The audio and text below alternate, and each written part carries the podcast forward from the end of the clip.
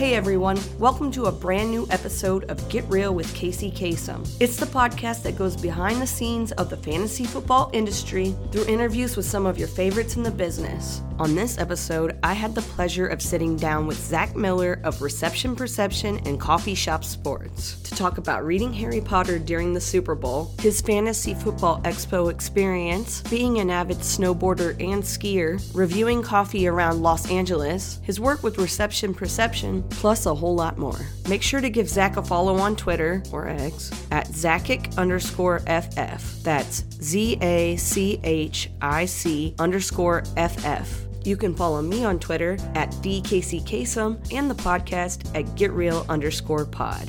This podcast is a proud member of the DAP network. Just a few updates. I'll be putting out content with South Harmon FF and Rotoballer very soon. If you didn't hear, after 13 years with the county, I have moved on to this new journey, one where I'll be able to do more in the fantasy football space. I am super thrilled to have this opportunity, and I can't wait to start sharing more with you. Also, big podcast news. Get Real with Kacey Kasem is a finalist for the Fantasy Sports Writers Association's Best Fantasy Podcast, All Multiple Sports. This is the second year the podcast has been selected as a finalist, and I just wanted to say, you, the listeners, are the reason it is where it is. This podcast would be nothing if it weren't for you. Thank you for continuing to be excellent humans. And also, thank you for dealing with this sinus infection that I have right now during this intro. I promise the actual podcast I don't sound like this, and that's mainly because it was recorded a few months ago. Just a heads up. Anyway, hope you enjoy this episode. And with that out of the way, here's my chat with Zach Miller on Get Real with Kacey Kasem. Here we go. Here we go. All right, another episode of Get Real with Kacey Kasem is here, and I'm so happy to have a guest on that I have seen put out such amazing content and seen him once or twice, you know, out in public, you know, we'll talk about it. But no, Zach, uh, can you just before we even get started, because I want people to get to know exactly why they should be listening. And I know a lot of people tune in because obviously these fantasy football industry folks, we want to know more about them, but what do you exactly do in the fantasy football space? I like I would like to get that out there so people kind of can get to know you more. Yeah, no, that's a fair question. Uh, especially because I, I do so many weird things in the fantasy football space.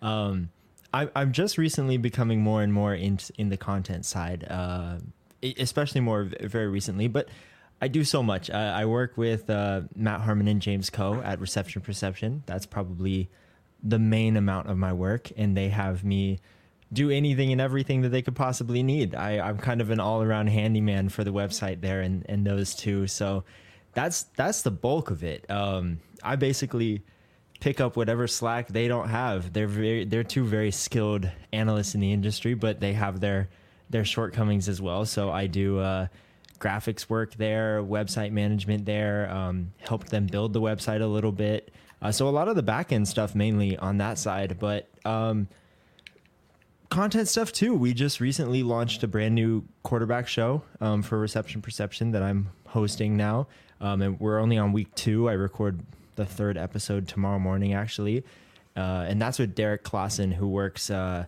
at Bleacher Report as well, doing quarterback stuff, and then with the 33rd team. And uh, he's he's the quarterback guru. I'm really just uh, I'm I'm kind of the you of that show. I'm really the voice of the questions. Uh, I I get the quarterback stuff out of him. I uh, get him to laugh and and bring up all the knowledge he has because he can be kind of hesitant with that.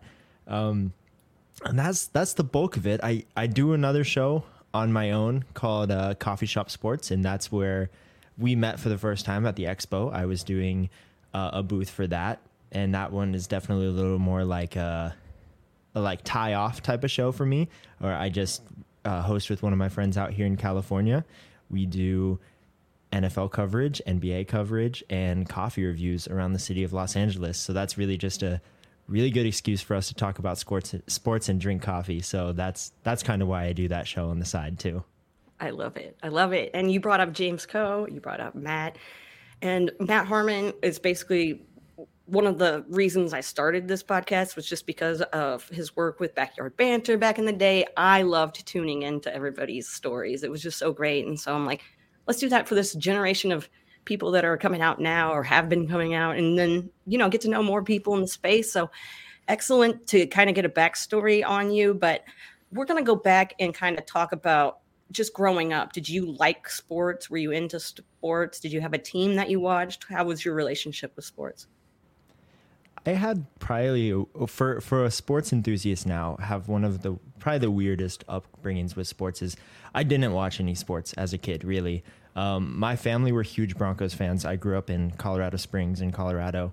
Um, apparently now there's a lot of fantasy analysts in Colorado. I did not know that yeah, at the time. There it is. Um, but I grew up there. My my family was huge Broncos fans. Um, and then my stepdad at the time was a a giant Steelers fans, and this was during the like Steelers Super Bowl runs, and uh, I didn't watch any of it. I I couldn't stand. Uh, I I didn't not couldn't stand it, but I just didn't really have any any thrill into watching football. I was a small kid, so like I played football in middle school and just got the crap beat out of me anytime um, until I I hit like a growth spurt way too late.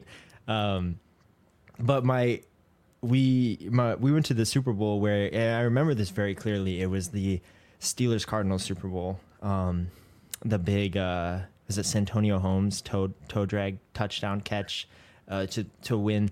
And we were we were at Buffalo Wild Wings, and I was reading like the third Harry Potter book during the Super Bowl, and this random dude came up to my mom and just was like, just started going in. It was like, I can't believe you're making him read during the Super Bowl. Like he has all this time. Mom was like, I'm not making him do anything. he brought the book. It's the only way I could get him here. And that's kind of how it was until until high school. And um, I didn't even start really watching football until I got into fantasy football. And that was from one of my friend groups needed another player. And I, I was like, sure, why not? I got nothing better to do. Um, we're, we're all in high school here. Um, and I won the very first year I did it, and I was hooked after that. That was it. That was the slippery slope. You win the first year you're in fantasy yep. football, and it was it was a downturn from there. So that that's what really got me into it. And now I watch everything from NBA, NFL, um, mainly those two, but I'm also a big soccer fan too. Awesome, awesome. With playing fantasy football for the first time and really getting into football because of fantasy football how was your experience when you first started playing fantasy football? What did you, what were kind of your issues with starting a fantasy, you know, starting to play fantasy football? And then also like how, what were you looking forward to?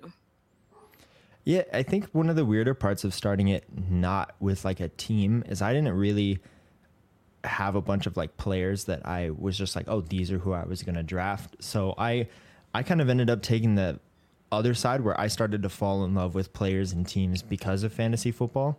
My very first being like, not very first, but big one I can remember was like Le'Veon Bell because my stepdad was a big Steelers fan, and I was like, all right, I'll take this dude in like the third or fourth round, and he was just phenomenal from there, and I like fell in love with the player from that. Um, I ended up becoming a Vikings fan to where I am now, probably most a Vikings fan of anything. Um, and that was probably from Adrian Peterson. Same thing, where you know you just you get a guy that you fall in love with from fantasy, and that kind of carries into real life. And that's very much similar to what I am today, where I love players and teams almost more because of the players than I do because of like any sort of fandom. I will watch the Vikings, and I think this holds true with a lot of like fantasy people, but I just love football almost more. I love tuning into games to watch like certain players. I'm a big Kyler Murray fan. I think he's just a blast to watch.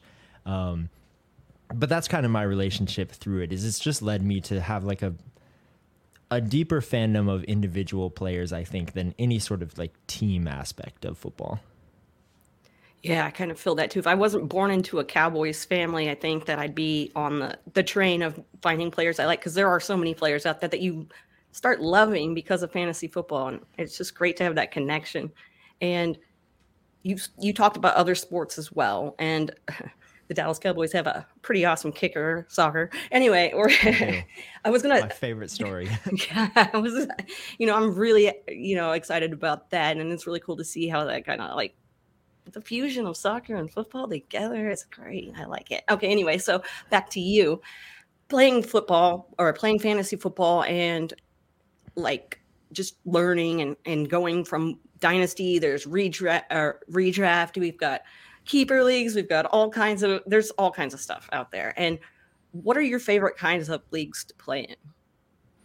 I think now I'm pretty much a dynasty addict. Um, that's probably my easy one. It's it's hard though because it, as soon as redraft comes around every year, I have a home league that I've been playing in for forever. I mean, I I kept, I took over as commissioner after after a couple years in that one, and I get so excited for that draft because we still do an in person draft. I, will fly back home, um, and that's just a great time.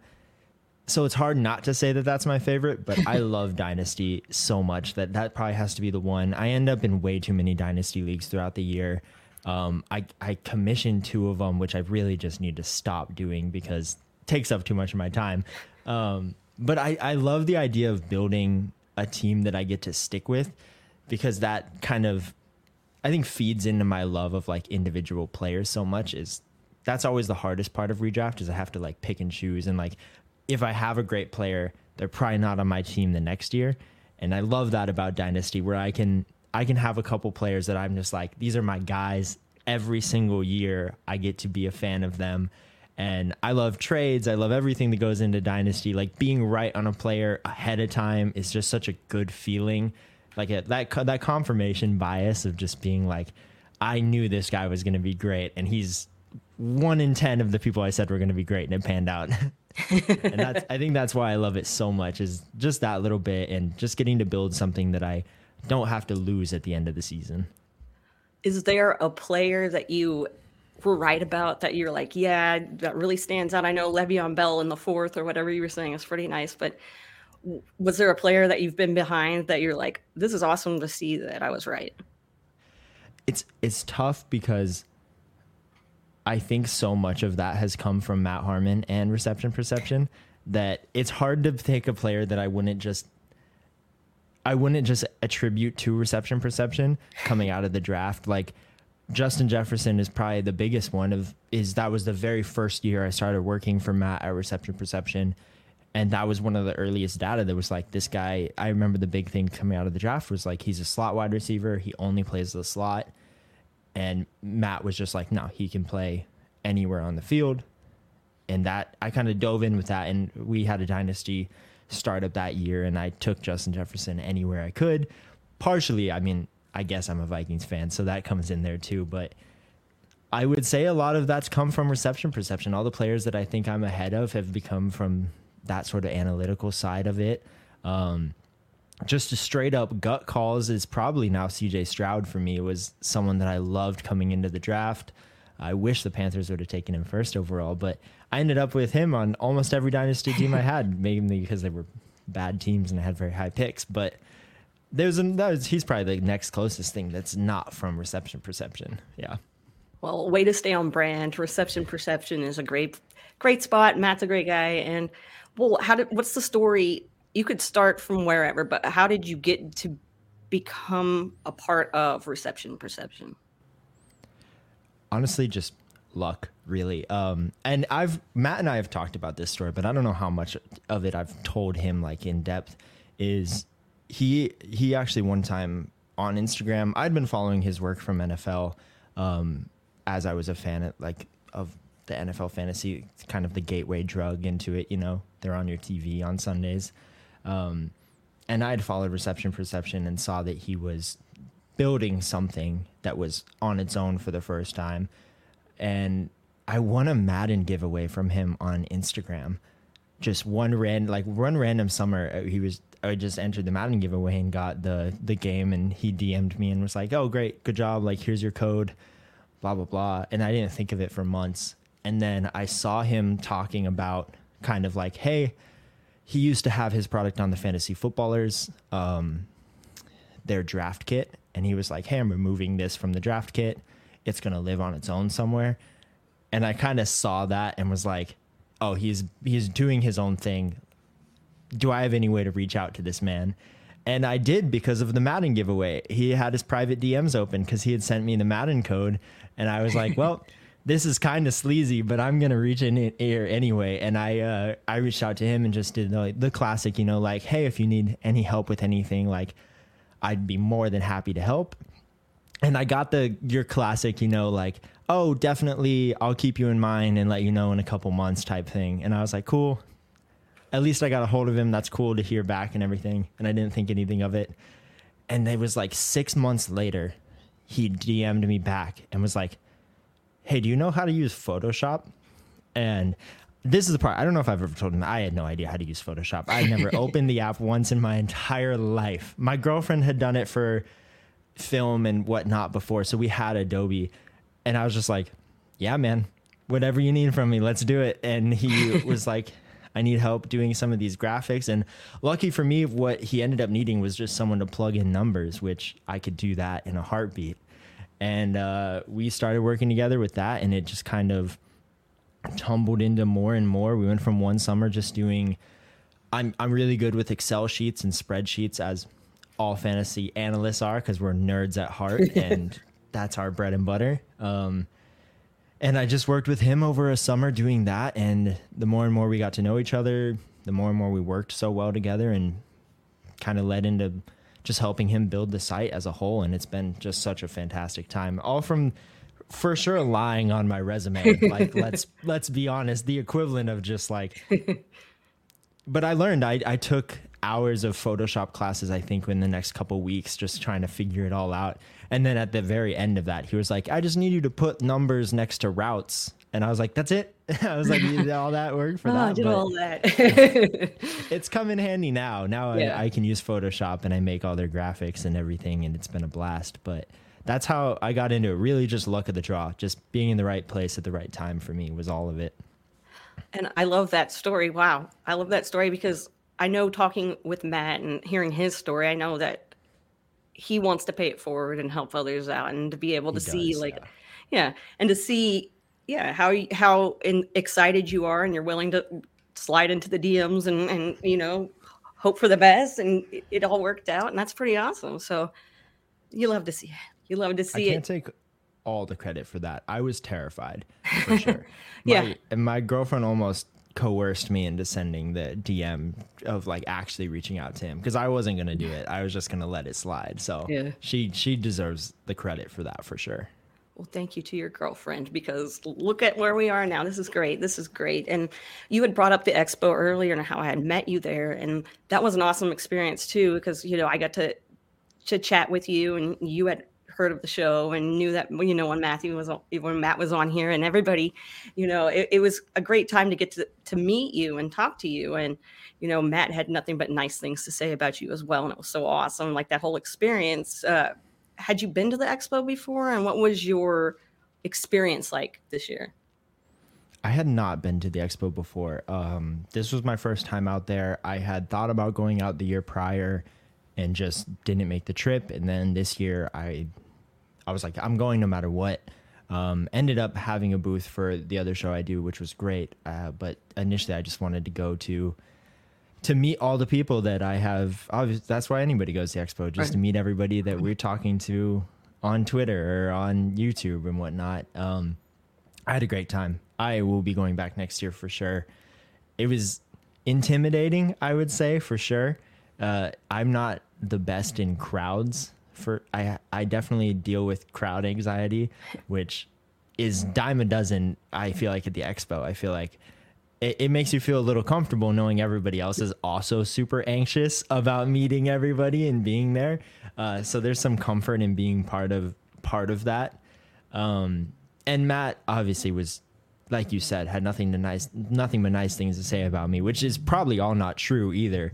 Uh, there are definitely, I'm sure he has some bad things to say about me, uh, but he he really helped make me feel comfortable there. Um, getting to just everybody makes you feel comfortable there. There's really no one during the expo that would just be like, like you, no one's gonna be rude. They're just everybody's so nice. I was Right. kind of like you come out of going to the expo and you're like you don't really have anything to be scared of because they are genuinely just so nice and and you were so nice there and I'd I'd heard your show before. I really love it because there are all these people that I follow and I get to see their football content, but you don't really get to hear too much about their personal lives. And you do a great job about that. And I had always listened to the show from that. So uh, I was definitely excited to meet you there and getting to meet everybody else too was was a blast. But I, I you are exhausted at the end of the expo, Yeah. that's for sure.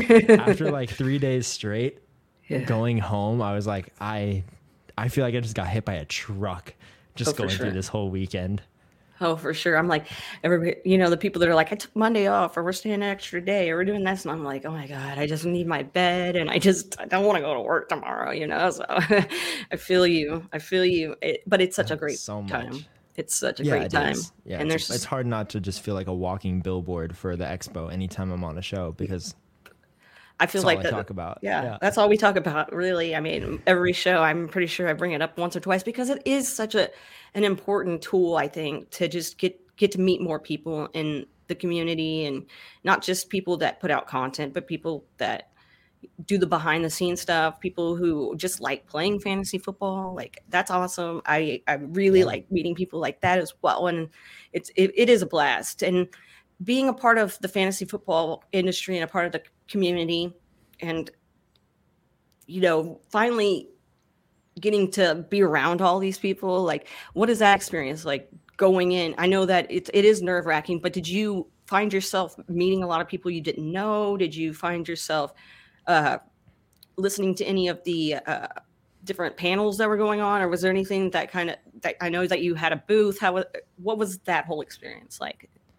Yeah, I definitely, as much as I am thoroughly invested in the online fantasy football community, I think it's impossible to know everybody. Right. There, you just meet so many people, and I would go, I would be hanging out with certain people that would see someone in the crowd and be like, "Oh, that's so and so from this network," and I'm like, "I've never heard of that network," and they'd be like, "Oh, he's my favorite person in the industry." It's like, "All right, let's go over, like, let's go meet him." Um, I definitely, I think some someone that stood out the most was uh, Derek Brown from Fantasy Pros, who I've I've obviously like seen around on everything, but had never really dived into his work so much, and uh, we ended up talking for like an hour while I was supposed to be running my booth. By the way, I had stepped away and and we talked for way too long and just hit it off. And him and um and Thor came over because they're they're good friends. It's I think his last name is Nordstrom, but I feel like I'm butchering that. Um, and that was a blast just getting to talk to him. We really hit it off. I had to i had to like pry myself away because i was like i'm also supposed to be running a booth which was which was the downside of the booth especially like my first year there is i was like wow i'm kind of like landlocked here for a little bit. And i got to meet a ton of people um, and and funny enough like dustin ludke from uh, dynasty pros he helped run our booth for like an hour because he was like dude i just need somewhere to chill. And i was like okay. And he was like i'd be happy to run this. And he dove right in and he's such a positive dude that we we've stayed in touch after and he was he's been on our show and we text from time to time. And that was nice because I did feel a little bit like I I missed out during the expo being landlocked for a booth Yeah. but it was great. And uh I'm I'm a big flag football guy. Um so I, I participated in that, which was fun. You know, uh, Dez Bryant there and all that jazz ended up being a good time. I wish I'd got to do more of that than I did. Um, I don't think anybody knew about this, but there was like an American Ninja Warrior like event that happened on Saturday morning during the expo. There was like eight people there. yeah i didn't It was like or maybe i so did low and i was like I don't know how it, it like I we just went because I was like, you know what, let's let's go, and um, I ended up meeting a guy from uh, Establish the Run that does their media content very similar for what I do, and we hit it off and still talk. And he's in Colorado now too. Everybody's in Colorado. I moved out to LA, and now everything is back in Colorado. Love that. Um, and it was great. It was just a fun time. I love getting I love getting to like you said, getting to meet people that do the same thing I do. You know, you're not always in front of the camera, but you're making graphics, you're working on the website, all that jazz. It was great.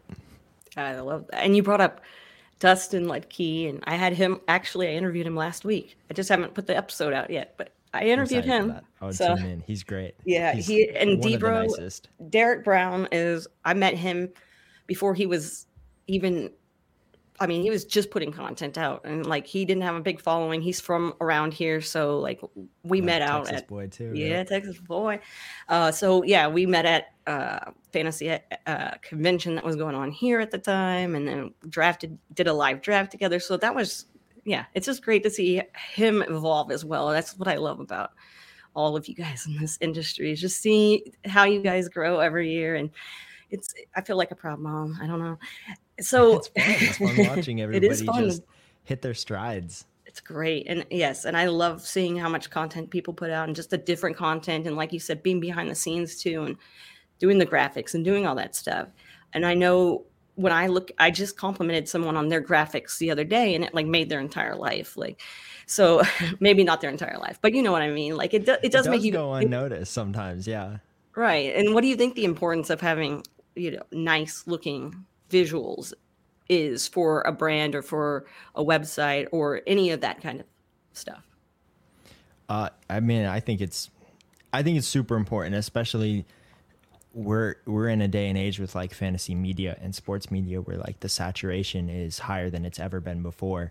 There's so many companies and channels and shows and that that standing out is super important, but also just professionality in the way that you're like making the media and making it look is very important. And that's something that James has kind of James Coe has kind of hammered into me since we met and for for good reason too is it's very important that like the professionality of the site and everything we do he's like if it's not top tier and it's something I respect from him so much is he's like if I'm not proud of the professionality of my content why do I want someone to pay for it right why do I feel like I need to push this out and that that's kind of stuck with me for a lot and I I think with how heavily saturated the industry there can be such tiny things as like the difference between how good a thumbnail looks can change like what video you're clicking on. Mm-hmm. And I mean, video content is so huge now that like just seeing someone have like a difference in camera or lighting and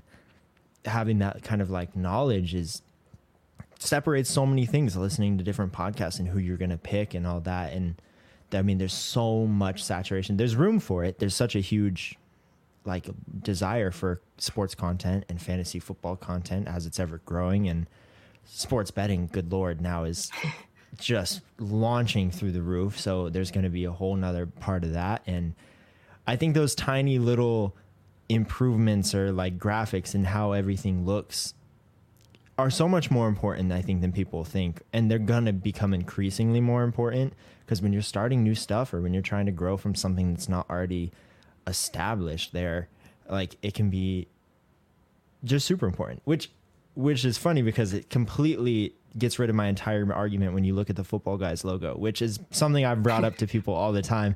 I'm like, these guys are arguably one of the most dominant fantasy football medias in the industry. And their logo has been the same for like 30 years. And I'm, I don't know who's made it. If maybe you know, cause you've interviewed so many people from football guys. I, I don't know. That's a good no question to ask I the next I, football I've guy. always been curious because I know I know Matt's friends with Sigmund Bloom, who's been there forever. So maybe I'll ask mm-hmm. him. But I've always been like, who came up with this? How did yeah. we end up with the wonky smiley? And it's iconic now. Yes, like it is. you see that, and you're like, oh, football guys, sure. Brings my whole argument down, but I th- I stand by it. It still is important. They just they just happen to have an iconic one. They do. I love it. So you got you went to college, uh, University of Northern Colorado, correct? Okay, I yeah. want to make sure I write things down. I can't read my handwriting half the time. Um, so, the college experience. What did you go to college for, and uh, what have you taken from the college experience into your work in the fantasy industry? I I actually initially went to the University of Colorado Boulder, um, which is much more well known than UNC, especially now with Prime and all the college football stuff going on there.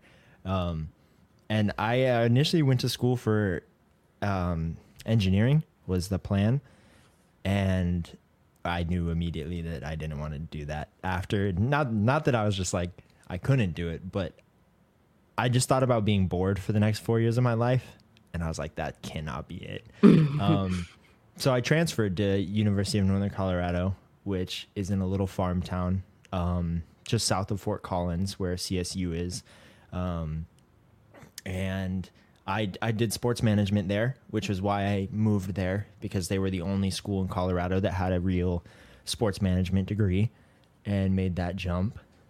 Um, and I'm partially glad I did.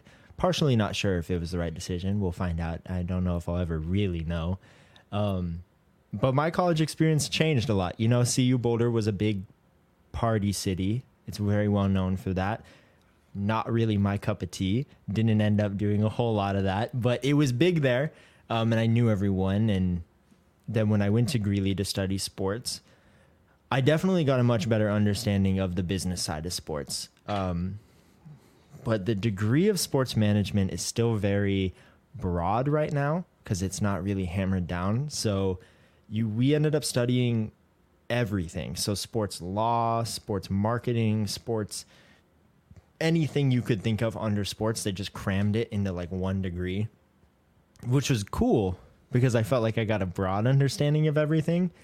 But when it comes to like the skills you take away from it, it's not super helpful because you jump out into it and they're like, great, like, what's your like specialty? Like, what do you do? And you're like, nothing. I, I know how like ticket sales run and like sports marketing. And it was a blast to be around sports. And I think I'm, I'm still happy I got the degree because I can say I have a sports management degree. It's cool. It's fun. Um, but I don't know. I don't know if it's necessary. I like if, if someone was like, hey, like, to work in sports, should I go get a sports management degree? Probably not. Like I don't think it's it's all that helpful in general. Um, it definitely is getting connections and and that point of it in college. I think is you know the most important part is just meeting people, and that's that's even the fantasy sports industry. Oh, my lights just decided to turn off. Okay. um, yeah, meeting people is how I mean that's how I got my job at reception perception. I, I know like a lot of people at fan, at football guys with I think like what Joey same same type of scenario. He's in my Scott Fish Bowl league. Um, a lot of it's who you know and the connections you make and the the positive impact you have on others. And I got a lot of that from the college experience. I definitely met people and got connections that I wouldn't have had elsewhere. So that part was definitely a big positive. Okay, when you first started podcasting, had you ever done a podcast before? And what was the experience like when you first started podcasting? I've not ever done a podcast before. The very first time I did it, I was a guest on the Reception Perception show. Matt and James had me on to do dynasty content and I was terrified. 100%. yeah. I don't I don't love speaking in public to be honest. Um and and you know what? My internet kept going out. So like every once in a while it would just buffer and I had no idea it was going out and they didn't say anything because yeah. on my end it was fine but on their end I'm just like hopping in and out so I think in in all it was not a good debut because I ended up listening to the episode realizing how much they had to clip out because of my internet and I, I think the next week I went out and bought like six Ethernet cables, fixed my internet, upgraded every. I was like, this can never happen again. I was like, such a bad look.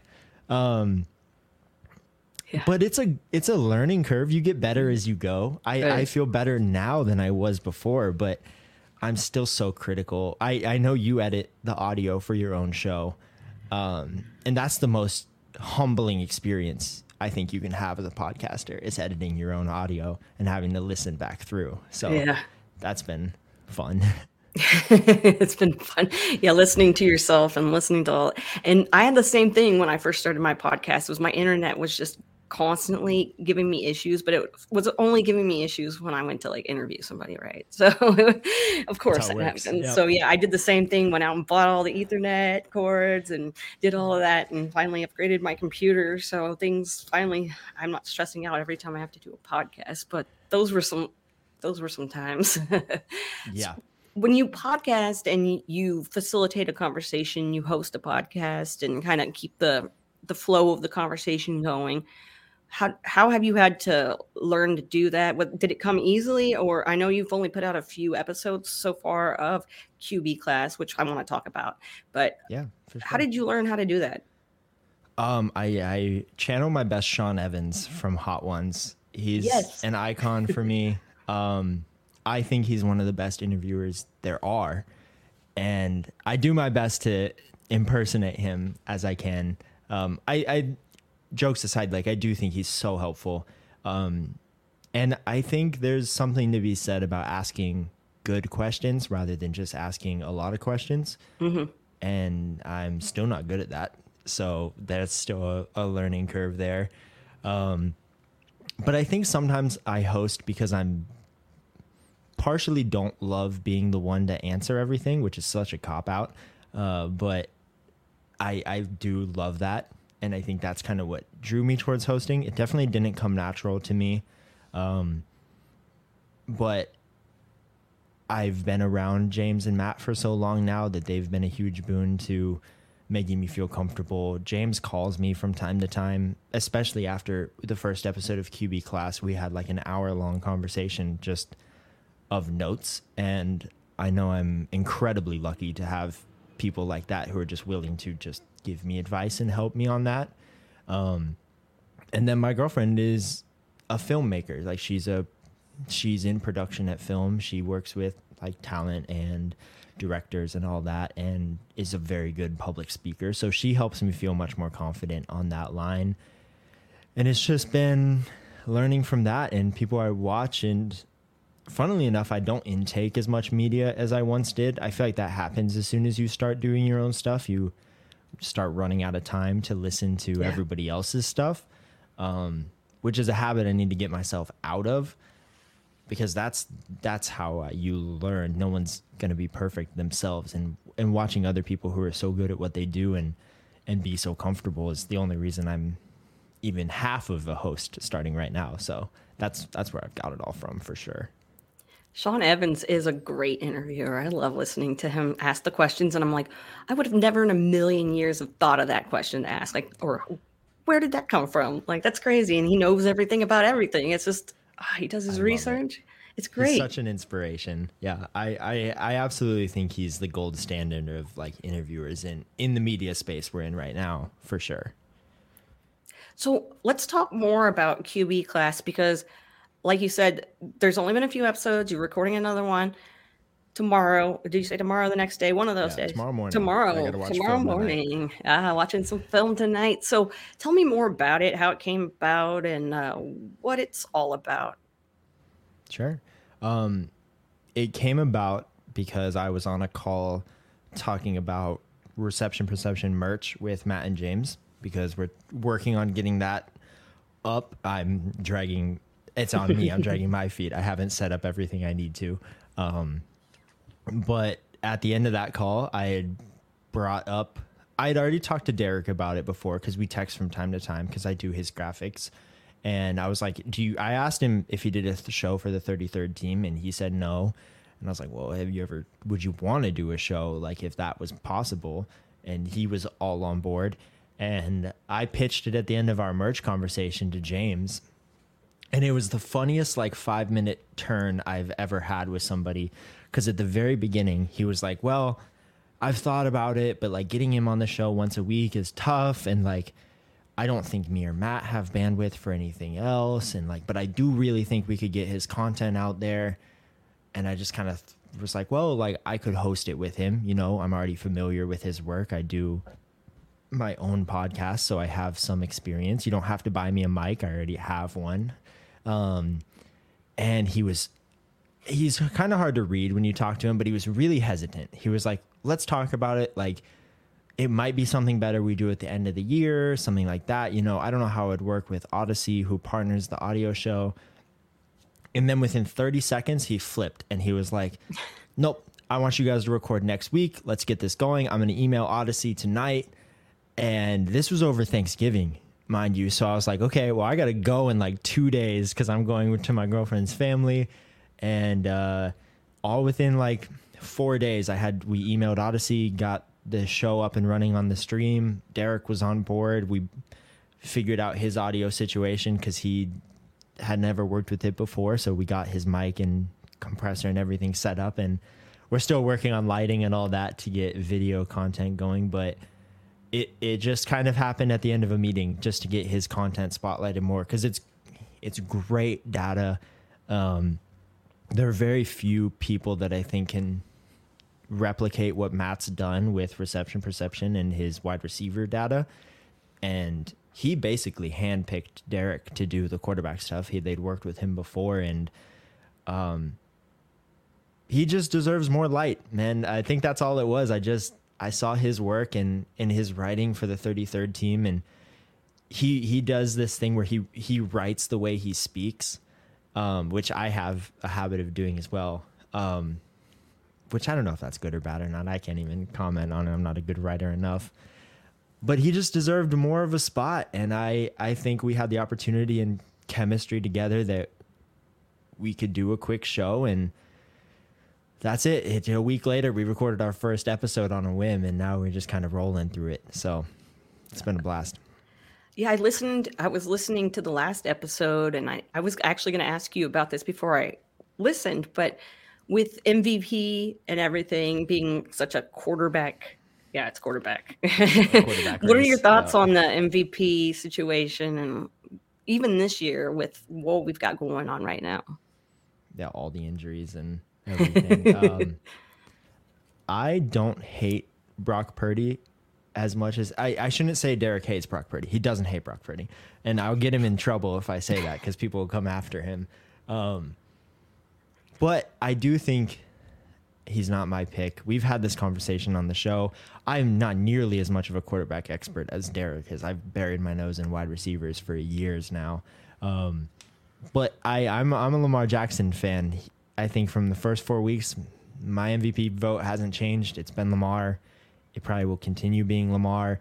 Dak's making a push in my brain, and Derrik is certainly trying to push Dak Prescott as the MVP and I don't hate it. I'm not a Dak hater. I'm, I'm there are very few players I think I'm like considered a hater of.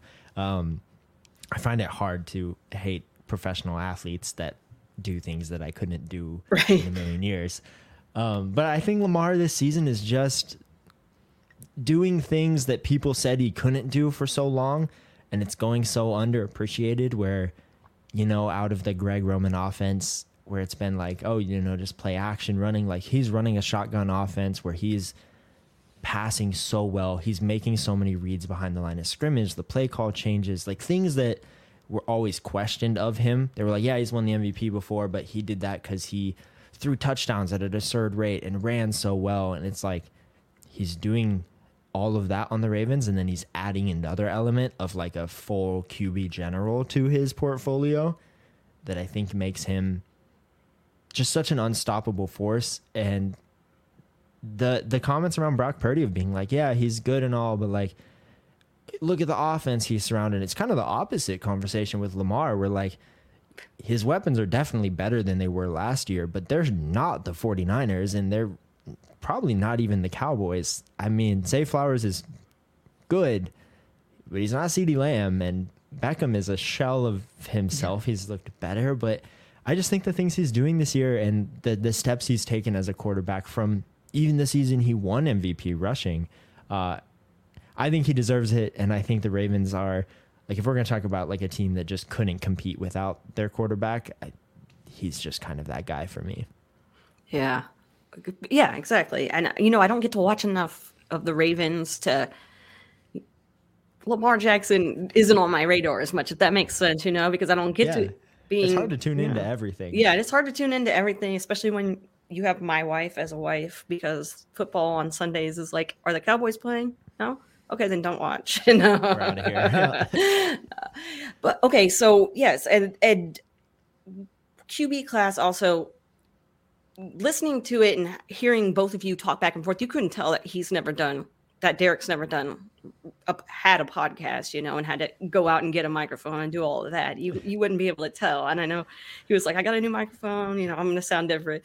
And but the the way you guys communicate back and forth and the way that you're able to pull out the content from him and get him to give you put it out there for everybody to understand and get get it so that you guys have such a great communication style and everything it kind of feels like you guys have known each other for a really, really, really long time. You know, um, how did you build on that relationship that you had with just wanting to promote his content and enjoying his content and getting it in front of people? How did you build on that relationship, and how do you think that this podcast is going to continue to grow? I mean, he he's such a pro. You're uh, he's been on other podcasts before, but yeah. He does deserve his own spot and he's he's made it so easy to work with him. I I only met him this year as we were doing the reception perception data. I I'd seen him before doing Bleacher Report and 33rd stuff. Um, but honestly, he just makes it easy. We just clicked well. We're both I'd say fairly on the younger side. of the industry, which I think helps that we don't we're not bridging any generation gaps, which really doesn't make such a big difference in the fantasy football community because you're all talking about the same stuff. Mm-hmm. Um, but talking to him always just feels comfortable. Even when we just hop on a call, you know, it's just one of those things where like we'd be on the same page with stuff. And when you work with someone's data so much, and I have the same thing with Matt, you kind of just get to know each other from like your ins and outs and how they work and and how they watching someone organize their data i think is a big tell of like someone's personality um, and so i think that kind of just helped get that connection going. And um, I, li- I don't know if he knows this but I, I listen to his stuff more now to try and get a feel for how he speaks kind of like his flow and how to ask the right questions to him which i i didn't do at first. And i'm, I'm happy i am now because i think it's helpful. Um, and honestly, it just kind of it's it's easy because he's easy to talk to, and we're kind of just growing as friends as well as coworkers, which I think is always great in that term because it makes you comfortable with each other. But it didn't take a lot of work. It just kind of felt like the right step when I was talking to him and going through and we would start texting during like Sunday night football games where I'd ask him, I'd be like, Do you chart like in the middle of games? Like, do you look at this? And he's like, No, I don't. I watch all the film later, but sometimes I'll find myself like in the middle of a game being like, Oh, that's an accurate pass. I should go mark that down from this play. And just those small conversations kind of led to just like, I think we can make this work. Um, in terms of the future for the show, God, I have no idea. Um, we're gonna readdress that at the end of the season. Um, Matt and James are are as supportive as humans can get, and I know as long as me and Derrik want to do this show and it's helping the site, which I do hope it is, um, they'll be behind us 100%, which feels great. And it's so nice to have that kind of support from a boss because you don't always get that. And it's weird calling him a boss because he's going to hate that I said that on a show. But it's true. He is my, they are my boss. Um, so we're, we're going to see where it goes. Right now, we're at 30 minute episodes, which I think is is nice, very concise for us. We do about two quarterbacks a week for the data. Um, and at the end of the season, we're going to readdress it and see if we want to do it again. I hope we do. It's been fun, and yeah. I like talking to him through it. Um, and I think we have room to grow from the quarterbacks we talk and the data we do. We're looking at doing um, more. We'll do video content this week, which I'm excited for. Um, and we're going to start doing like separate like five minute like film breakdowns because he's really good at that and doesn't I don't I don't think he does it enough for how how much people love it but that's I think going to be a big next step for us is doing like we'll do film clips so people can watch how he breaks down his data and how it gets to reception perception because I think that's very useful if you're just looking at data blind. It can be kind of misleading from time to time, um, and we just want to give people more understanding of what he does and kind of how that data breaks down. So that's hopefully where the show is going to lead. That's awesome. Yeah, I like to see the the way that you guys build each other up and see the way that you guys communicate on there. I love listening to podcasts where the the people on the podcast actually sound like they're friends. They're not just like reading data or just doing something like that. You know, I lose my attention. My focus goes boom right out the window if the people on the podcast aren't actually having legit conversations. Like, you know, it's not just yeah. robotic. Here we go. So it, it's nice to see that, and it's nice to have that show up in my Spotify feed feed every time you guys drop a new one. So that's how I listened oh. to it today at work. Uh, our computers okay, were down, so, glad, so I got I'm to listen. so okay, watching football because today is Monday, and so there is a game on tonight. Uh, when you watch football, Ooh. Yeah, two games. Jeez, I even said that last night. I was like, "Holy crud!" There, I forgot. There's. We're, we're, in that weird, weird, We're in that weird time now, where there's Saturday games and mm-hmm. all that mm-hmm. jazz. So yeah, there's two games on tonight. So, do you have any fantasy football teams that kind of rely on tonight's game? Games. I am lucky enough that not really. Um, I do have one where I could lose a bye week, which is that feels braggy to be like, oh, I might lose my bye week in the playoffs. no, uh, but it it, it helps because you know like those first week is stressful. Yeah. Um, last night sealed most of my fates. Uh, my main redraft league, I did not make the playoffs, which is a bummer. Because um, when you're in a league with all of your friends and you're a, a, fantasy football expert and you don't make the playoffs, you get a load of crap, of course, uh, yep. which deservedly, yeah, I, I deserve it. I, I suppose I could make the playoffs. I remind them of this. If two two teams tonight get a perfect tie down to the hundredth point, I'll get in the playoffs. So there's a shot, I guess, on tonight. But I'm pretty relaxed tonight. I'll be I'll be just watching for fun and um, probably doing. If I'm going to be perfectly honest, I'll probably be watching film for the quarterbacks that we're doing on tomorrow's show during the game because I will run out of time if I don't, and I got to get that done. got to get it done. Got to get it done. How is watching football with you? Like, if you had somebody there watching a football game with you, what is your your routine when it comes to watching football? I'm not a yeller. That's for sure. I think watching live games with me, like at a stadium, probably isn't that fun because I'm pretty just analytical. I don't get very animated.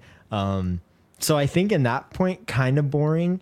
At home, it depends on the game and circumstance. I do get into it, kind of no matter what team it is, um, which I I I enjoy. I can watch a Bears Panthers game. Well, the Bears aren't as bad as they once were, but I can watch a bad game and still be in, enjoyed. Um, but I pace a lot. I think that's probably my biggest attribute. I do pace a ton, okay. especially near the end of the game. I walk from like I can't sit down. I'll be going to the kitchen, grabbing food, drinks, whatever it is. Like I pace. I'm just like a clinical pacer, and that that's probably the biggest attribute. But I'm not. I'm I'm not very animated. Um, I'll I'll get like somewhat frustrated, I guess, for like bad calls and stuff. But in terms of like a sports fan, I'm not your classic like yelling at the TV type of guy. I just I I think I just walk a lot. That'd be the biggest attribute. Yeah. It's nice to see somebody else is like that. That's that's exactly how I am. I cannot stay seated. I have to be pacing. It's just like that nervous energy where I just have to be and everybody's like, sit down. Just move. Yeah, gotta move around. like, no, I can't. I, I can't, can't stay seated. Ah. What do you like to do in your free time? I know you were talking about your girlfriend, and what do you guys like to do in your free time? I have less and less of that as the days go on. Um, I I love playing sports, so I'm doing more of that. I I play basketball out here in LA a lot, which is fun but also hard because people are really really good. It's not just like casual pickup games. Like if I go to LA Fitness at my gym, like I'll get dunked on, which isn't fun. I'm not I'm not that good of a basketball sure? player. I'm, I'm somewhat tall, so like sure that helps. Um but I do that. I have friends out here that we all play basketball with and um I'm planning on joining a flag football team this year to just stay active. Uh, I work from home now, so the work from home weight is starting to kick in, and I'm like trying to avoid that as much as possible. Um, but at the same time, I'm lazy, so it's a battle I have every day. Me too. Um, it's okay. yeah, yeah. The working. I used to work at Carvana. Um, which was a whole different thing. But I walked all the time, and I never realized how much I moved around until I worked at home, and I was like, oh, I'm not moving so much. Um, but other than that, I I play video games. I have been playing a lot of Fortnite recently because that came back into style. So. Oh. Um, didn't know. Of... Breaking news. I did not know this. I didn't know when it came into style because I'm not down with all that stuff. I don't know. I'm always the last to know everything. That's okay, as you should. keep, keep, your life like sane. Stay away from all of that. Um, yeah, I do that. Um, I built my own computer this year, which was fun uh, because I'm a nerd and like building tech stuff from time to time. Um, mainly, I needed somewhere to play video games that wasn't. I had a, like a 12 year old Xbox that I was still playing on, and my friends were begging me to switch to something that had stable internet. So I did that. Um, and I'm I'm a very avid snowboarder. I grew up in Colorado, so I I I snowboard and ski. I will be flying back multiple times this year to to snowboard and ski. Very excited for that. Um, I bought the Epic Pass this year, which is basically a, a free ticket to any of their ski lodges in the country. So I will be flying around doing as much skiing as possible this year. That's probably the biggest one. Yeah. That's rad. That's super rad. I've never been skiing, never been snowboarding, none of that. Never been to Colorado. So You're from Texas. Yeah, there's nowhere to go in Texas. I Yeah, you got to move around for that. I but know. I do know most people that are from Texas just hate the snow. Are you do you, do you hate the snow? I don't hate the snow. Um, I hate the. s- cold? I mean, yeah, but usually it's because like the Texas power grid fails or something. Like you know, it's like I hate it because it's an reason it, inconvenience. um, but yeah, you know, I like the snow enough. We went to uh, New Mexico and we were gonna go skiing, but then we were like, oh, we don't have anything to go skiing in, and we didn't we didn't really It's think it out. So my wife's originally from El Paso, so it's like a quick drive, you know. So like, we're Yeah. like, all right, cool. But yeah, so that's really rad to hear that you're into that kind of stuff. Did you ever play like a bunch of video games when you were younger, like uh, extreme sports games, if you will?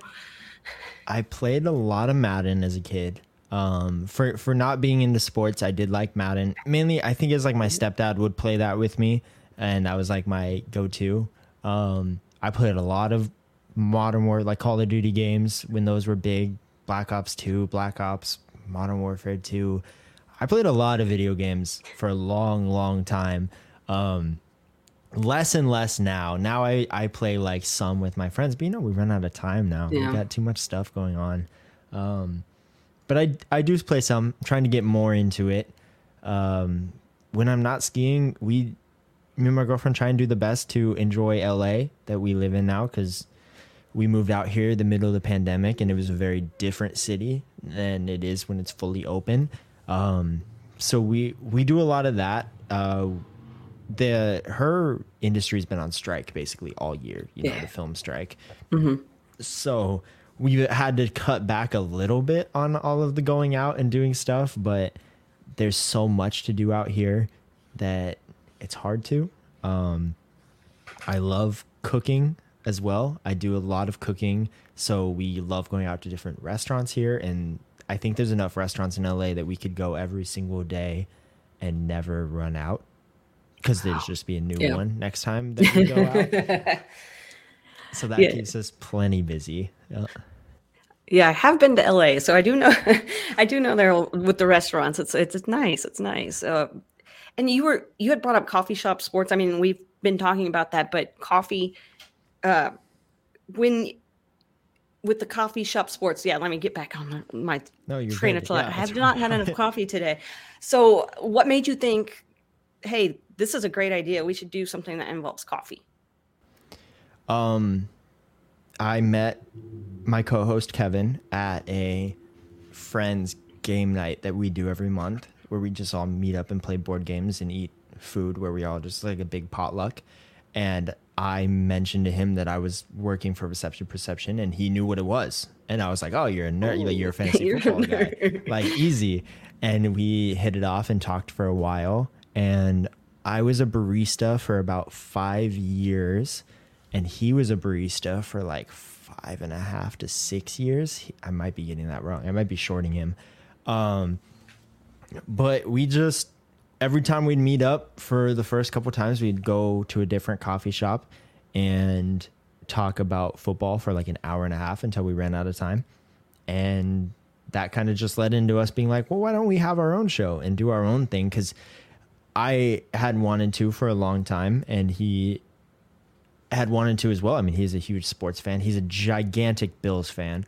Um, so we probably talk about the Bills too much for a single unaffiliated show. Um, Lord, having Dustin and him in the same room was, I think we did mainly a Bills show. I think it, I think that podcast was a Bills show. I'll have to go back and listen to it, but that kind of led into that, you know, where we, we would just have these coffee shop chats about football where it's very casual and very like laid back and we wanted to bring that into a podcast and we do our best. And we we talk about NBA on that too. So I can't it's not just football related. Um I I think we just talk about whatever we feel like talk talking about that day. And then we also shoot coffee reviews. So we go to different places in LA and do like 5 minute videos on coffee reviews which has been terrible for my um uh, anxiety, my public anxiety.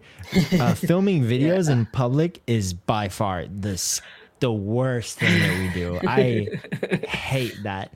And he knows I hate it. And he's the opposite. He's like such a people person that he'll just like like yeah, I don't care. We could whip out. He'll like interview baristas and like just talk to people and I'm like like stuck like can't speak in the back like trying not to have a panic attack. Um but that's i mean it's been fun and getting to just like do coffee reviews and stuff like that has been just a blast. So i can't complain too much. I'll complain a little. Too much. Just enough just enough. Basketball makes me think okay i'm i used to be a big basketball fan back in the day when i was growing up. Now i'm a football fan and basically that's what takes over my life and whatever. And so i don't play a lot of others. I've played fantasy baseball before but that wasn't for me. Do you play any other fantasy sports besides football, or is football your only jam? Football's my only main one. Um, I've done fantasy basketball, and I will say Sleeper, their newest version of fantasy basketball, is by far my favorite. Um, because my problem with I I have never tried baseball, but I know my problem would be you have to set your lineup every single day. Like there's games every minute of mm-hmm. every hour, and that's similar with basketball. Like I love basketball NBA. There's too many games. I I don't watch them all. I don't even bother to try and watch them all. I don't even like I I'm tech, like a Celtics fan and, and I tune into like one Celtics game a week or two maybe. Um but Sleeper does a really cool version where you get to pick one game from their stretch of the week to have your player in. So like you don't have to set your lineup for every single game. You get to pick like I have this player, I want his Friday game, not his Wednesday points. Like I want his points from Friday for the week. And that's how you set your lineup. Um, I would do that again. I think if so, I, I don't have a league going right now. Um, but I think I would do that because that would make it so I don't have to watch every game. I could just pick one a week. So props to Sleeper. They they definitely killed that getting for the basketball industry. And then my friends do March Madness, um, which I know nothing about college basketball. so that's just picking based off of team names. I don't I don't mess with that too much. You you had brought up at the beginning about live drafts and doing a live draft with your league for people who have never done a live draft, can you explain what the experience is like and why it's so awesome? It's just so much better than drafting in the screen. It's hard to explain, I think. Um, but you get to make picks and kind of like trash talk your teammates in like live settings. Um, and I personally don't drink a ton, but there's usually alcohol at live drafts, and that's a big part too. You know, because you get everybody going and you get things going, and I I just find like some of my friends aren't the biggest fantasy football like geeks. Like they're really just there so we all stay in contact, and it's a great time to just see people that I haven't seen since last draft, and we get to catch up with everybody. And really, it's just like I think the reason live drafts are so great is less about the football content and more about you're just with people that this is usually the only way you stay connected throughout the year. Like you're probably not talking, or at least for me, like I'm not talking to most of my league mates other than during fantasy football season or maybe checking in every once in a while. So getting to be with these people and having like something that brings us together and like have like a full we're usually there for like four or five hours just hanging out having food like talking um recently we've been doing different things for like draft order we did a combine this year we've done like Mortal Kombat tournaments in the past for draft order and it's just it's just a fun time to get to hang out with people that if we didn't have a fantasy football league together, we probably wouldn't stay in touch anymore, which is a sad thought but also very lucky that we do. We don't have to worry yeah. about that. That's that's great. I love it. I like we have a home league that we usually do live draft and we didn't actually do it this year because too many people don't live here anymore and nobody yeah so it's sad sad. But it's it's a blast. And when you uh, whenever you like we had a the live scott fish bowl in dallas and I, I was running that and that was a blast. And are you in the scott fish bowl by any chance? I hope so after tonight but yes i am. Okay, um, cool. I, it is my first year doing it. Um i got a spot because they had an extra given out to Matt, and he was like, "Hey, do you want to do this?" And I was like, "Absolutely, I do. I follow it along Yeah. every single year." um, and I I didn't actually meet Scott at the expo, which was my biggest regret because I hear he's just the nicest The human nicest, being. yeah. Which I mean, obviously, he does so much charity work and the whole event. Um, I didn't get to go to a live draft because I'm in Los Angeles, and that draft filled up so fast So fast. Boom. uh, maybe next year I'll try. I'll be more on top of it and and get to one of those live drafts. I should have gone. That was my regret. I I didn't go, even though I was. I should have gone even though I wasn't in it, just to see everything. Um, I'm hoping to get to go to one next year. I'll be quicker on it. Uh, but that's been great. My team ended up getting me in the playoffs. I'm still in there. Maybe Brandon Aubrey saved my night last night. Yeah, there you go. I think I'm go. like eight points in right now with him. So we'll see how that goes after tonight's games. I could get kicked out, but it's been a good time. And that I'm in a league with Joey Wright and Alfredo Brown, both on Footballguys. So I got to meet them at the expo and kind of chat it up. So I I very very lucky for sure. Yeah, for sure. And that's awesome that you're doing so well at being your first year. I remember my first year in Scott Fish Bowl was horrible, horrible. The Joe Flacco experiment for me didn't really work out that great, but what are you going to do? What are you going to do? So, okay, are you in any other kinds of leagues that maybe have weird settings like the Scott Fish Bowl tends to do? Nothing like that. Um, nothing as crazy as Scott Fish Bowl for sure. We we have a, a dynasty league for reception perception that's just a mix of me, Matt James, and then nine of our like top tier subscribers that are super involved. And it's a very wide receiver heavy scoring. So it's like a crazy boosted wide receiver PPR league with like three. We always start. I think it's three or four wide receivers starting. I think it's just three, but it's like a basically a wide receiver league. So your wide receivers are juiced crazy, and they're all reception subscribes. Ooh, I can never say that. It's a tongue twister. They're all RP subscribers, so they all know all the wide receivers that the three of us like. So that was the weirdest startup of my entire life, having like wide receivers going off the board for the first three rounds and it being super flex. So they they definitely kept me on our toes. Matt's dead last in that league, which I think is hilarious. Hilarious. Um, but Sorry, man. that's probably the only one that I have that's like wacko scoring other than Scott Fish Bowl because I had to dwindle my leagues down a little bit. I'm only at like eight right now, which I feel like is still a lot, but it's manageable. It's manageable. It's it's more than I'm in, but not by much. But okay, well, I'm so excited that you were able to come on the show to talk to me. This is going to be my last recording before I go on vacation. Uh, it's not going to come out that. until after we That sounds great. How long are you going to Africa? Two and a half weeks. So we're That's a going. Yeah, we're going trip. to. yeah, it's going to be a flight. Oh my god, the flight. We're going to uh, Zimbabwe. One of my friends is from there, and so he's already there right now. So we're all gonna go meet him. That's know. awesome. I'm very So- jealous. Yeah. Oh, cool.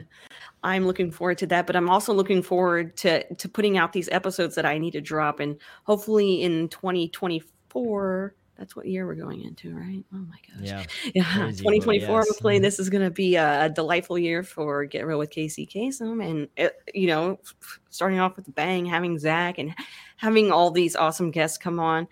Uh, can you go ahead, first and foremost? Thank you so much for coming on. Like, no joke, got to learn so much about you, and I'm, you're just such a nice dude, and it was so great getting to talk to you in person, like live, and then getting to talk to you now via video chat is fun as well. So, can you go ahead and just let everybody know where they can find you and all the stuff that you got going on? Yeah, yeah. You can find me. Um, I'm on Twitter at Zachic, which is just Z A C H I C. Um, I don't post a ton on there, but you're more than welcome to follow me. Um, most of my work is going to be at Reception Perception uh, on the show QB Class with Derrik Klassen, who uh, is great. If you're going to follow me, you should definitely follow him. Um, so I do all my work on there, and then you can also find me on my own show that I run with my co-host Kevin, which is Coffee Shop Sports. You can find that on any socials you follow. Um, and I really appreciate you having me on the show, Kacey. I've been a fan of the show for a long time, and it was great to see you at the expo. And I just hope the best for you, man. This is this is such a great show, and I I'm really excited to tune in for all you're doing, and I know you're really trying to do more in hosting and interviewing, and I'm excited to follow along with all of it. Thank you, and that that's a that means a lot coming from somebody that does such a great job hosting on the show and, and getting your point across. Here I am just mumbling half the time. So I respect you. I think same thing. well, thank you again. Like I said already, we're going to keep thanking you and uh, everyone out there. I appreciate you guys and gals and everyone. I appreciate all appreciate all of you so much. It's been a great 2023 and 2024. I think is going to just be even more amazing. Come to the expo, come to the Scott Fish Bowl live drafts, do all that fun stuff. 2024, baby, baby. All right. Well, everybody, make sure you come back next time for another episode of Get Real with Kacey Kasem, and remember to stay red.